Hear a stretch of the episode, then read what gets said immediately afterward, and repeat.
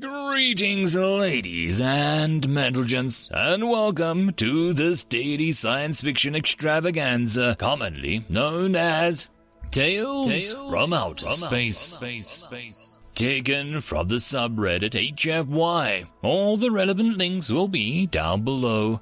And, as always, I hope that you enjoy. And if you do, please consider supporting the channel. On to the science fiction. Story number one. Humans are weird. Dogs are too. Written by Betty Adams. Looks like it'll be another rough day out there tomorrow, bub. Crichton observed as he sipped his coffee. Black, strong, and cheap as it could be bought, he was probably grown in a trash heap behind some factory in Chicago. If Bub had any opinion on the quality of his master's drink, he kept it to himself. His shaggy white head was pointed at the door of the small mountain cabin in a seeming idle interest in the howling of the storm outside. Occasionally, his ears would twitch at some squawk of the radio that was quietly muttering to itself on one of the rough shelves in the crowded room.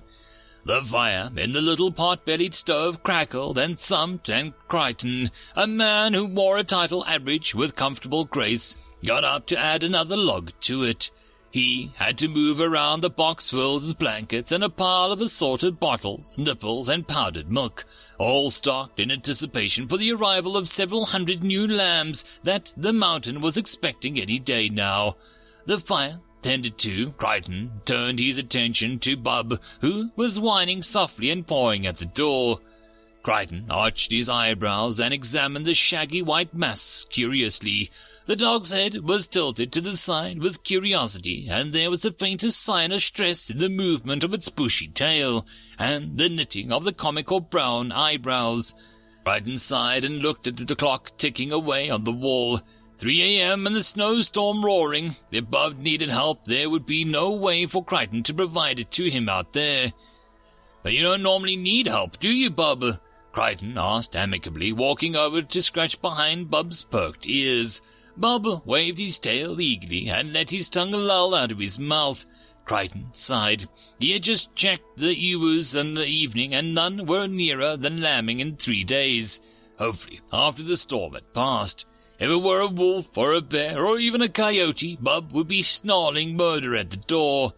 Well, here's to you just wanting to go sniff the odd fox, Bub, Crichton said as he set the shoulder to the rough-hewn plank door. It took a massive shove from the man who was neither small nor weak to even open the door against the force of the wind, but Bub was out into the storm in a leap with nothing but glee in every fibre of his body. Crichton mused over what forty odd years had taught him about sheep, chance, biology, and the ways of dogs and life inside. Just in case, he told himself and Clock as he moved to the piled supplies. He turned up the radio and let it fill the cabin with the mournful tones of Johnny Cash while he cleaned out the low-sided wooden box that layered it with battered but clean wool blankets. He set a pot of water to boil on the stove and lined up three bottles with nipples in the bottle holder that leaned against one wall. If there was a lambing ewe out there, Bub would know what to do. If the lambs were strong, hale, and wanted, Bub would soothe the ewe and curl close to her side and keep it warm. If it were weak, sickly, or rejected, Bub would bring them to Crichton.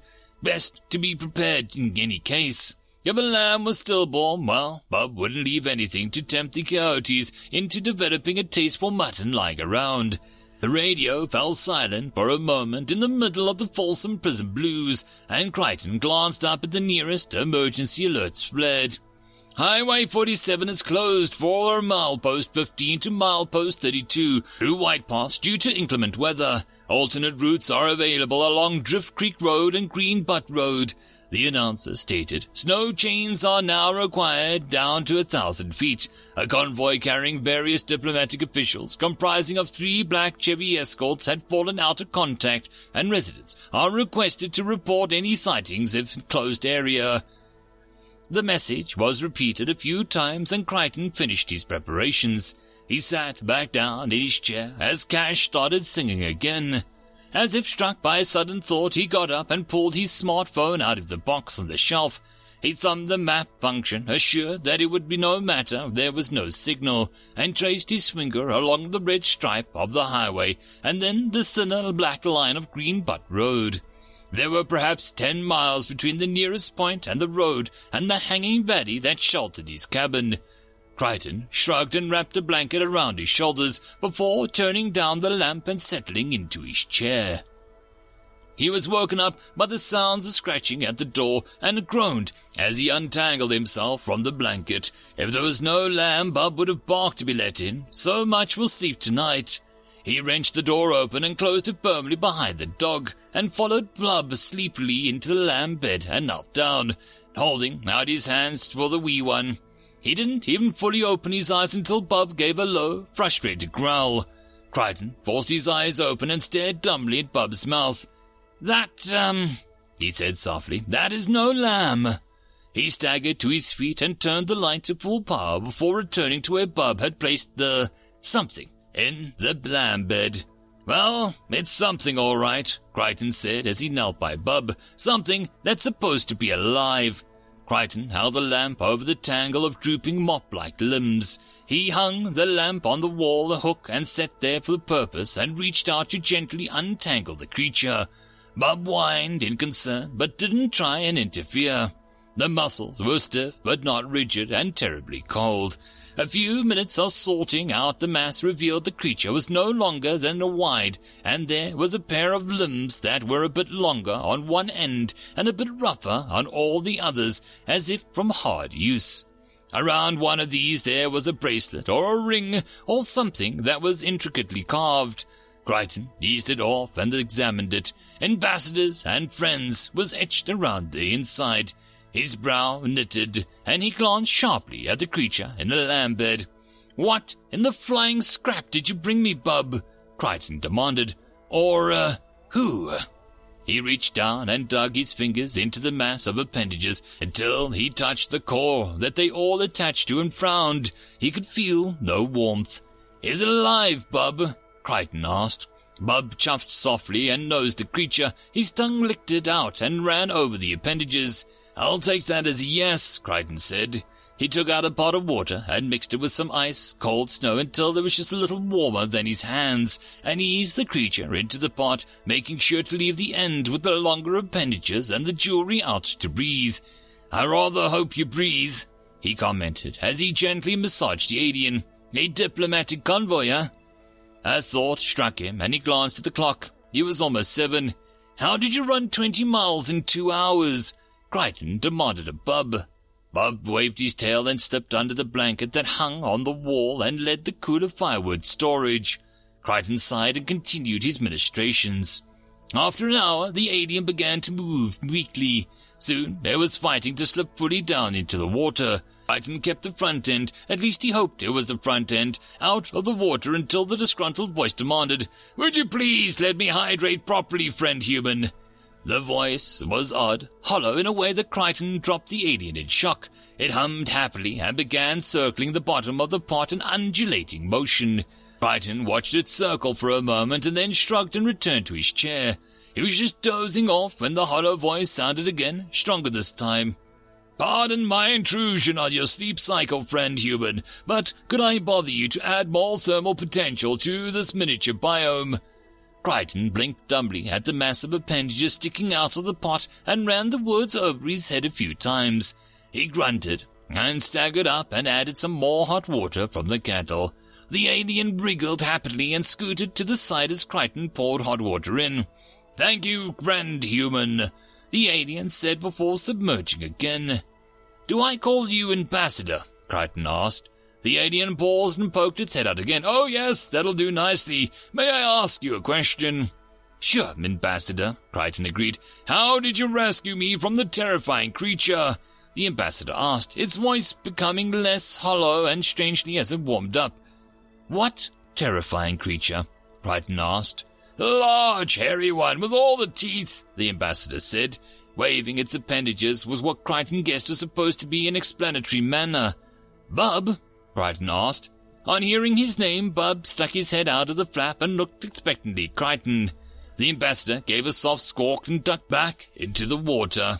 Yes, that's the one I mean, the ambassador said, the voice sounding out of the pot's sides. I didn't rescue you from Bub, Crichton said. Bub rescued you from the storm and brought you to me for help. I see, the ambassador said. Is he quite safe? For you, Crichton asked. Sure, so long as you are my guest, he'll protect you. I understand, the ambassador said. Then perhaps I should bid you good night, my host. I must refresh my energy stores, but if you're willing, I would like to ask some questions about my rescue tomorrow. The ambassador dropped back down into the water and out of sight in the pot. Crichton blinked at him and idly wondered if he would be all the dream by dawn. He shrugged and sat back down in his chair. You and me both, he muttered. You and me both. End of story. Story number two. Nerve Culture Fights for Them, written by Skank Hunt. Vesprekia must remain pure. Nope, too banal. Vesprekians reject human culture. Has to be more specific than that. Vesprekians reject anime. You're too specific. High Father Crom felt uninspired. The protest scheduled for the auspicious equinox was only two days away, and he still didn't have his slogan.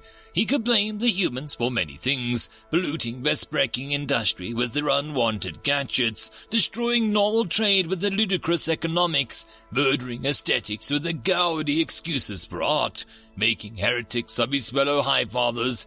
But for this, the blame was his alone. Reluctantly, he turned to his few remaining disciples for advice. Forget the slogan. We have no silver to rent a venue. We have no transportation, no publicity. Even if we had a slogan, we can't possibly put our banners up in only two days. And even if we had everything, we have no idea if anyone will even show up. High, Father, we need to seriously reconsider. Silence! Crom yelled, instantly ending the uproar. Peace once again returned to the vaulted chamber. Its elegant mosaics and ornate buttresses no longer felt out of place.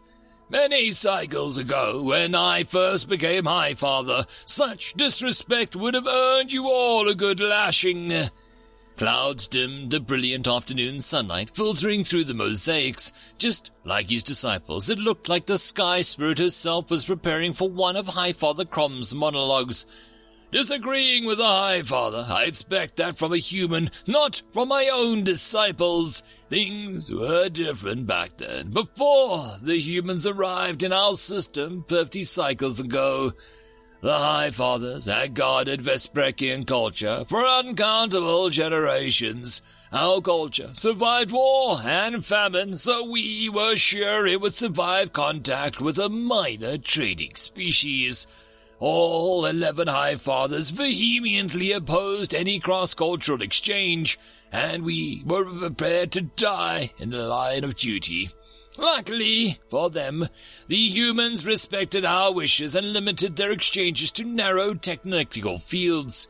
In hindsight, permitting any exchange at all was a terrible idea. Blink, blink, blink, blink. The mercurial hourglass chimed, shortening Crom's daily monologue. I know we don't have time, so I'll make this quick. We are the last thing standing between Vesprekian culture and complete degeneracy. If we don't have a protest in two days, then we will fade into irrelevance. I don't know how, but you must, uh, make this happen. Dismissed, and may the All Father be with you.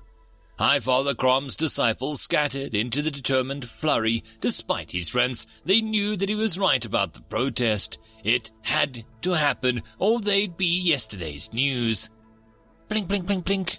The mercurial hourglass chimed just as they did yesterday. High Father Crom gave his disciples an impossible task, and he fully expected them to fail. Even the mosaics judged him, and Crom was sure that he noticed disappointment in their expressions of serene benevolence. One by one, his disciples trickled in. Surprisingly, their mood was exuberant, almost as if they broke their vows of celibacy. Crom knew better, and waited for all his disciples together before questioning them. Disciple Garth, do we have the silvers for rent? Oh yes, and more, Garth replied. We have fifteen hundred silvers, enough to rent the Plexus Megarena. Oh, Father, be praised, how did you manage to raise so much silver so quickly? Garth dampened his exuberance. Crowdfunding. High, Father, there's an app. Crom was visibly shaken. Crowdfunding! Disciple Garth, we can't use human culture to fight human culture. I know, High Father, but 1500 silvers is a lot of coinage, a small sin for the greater good.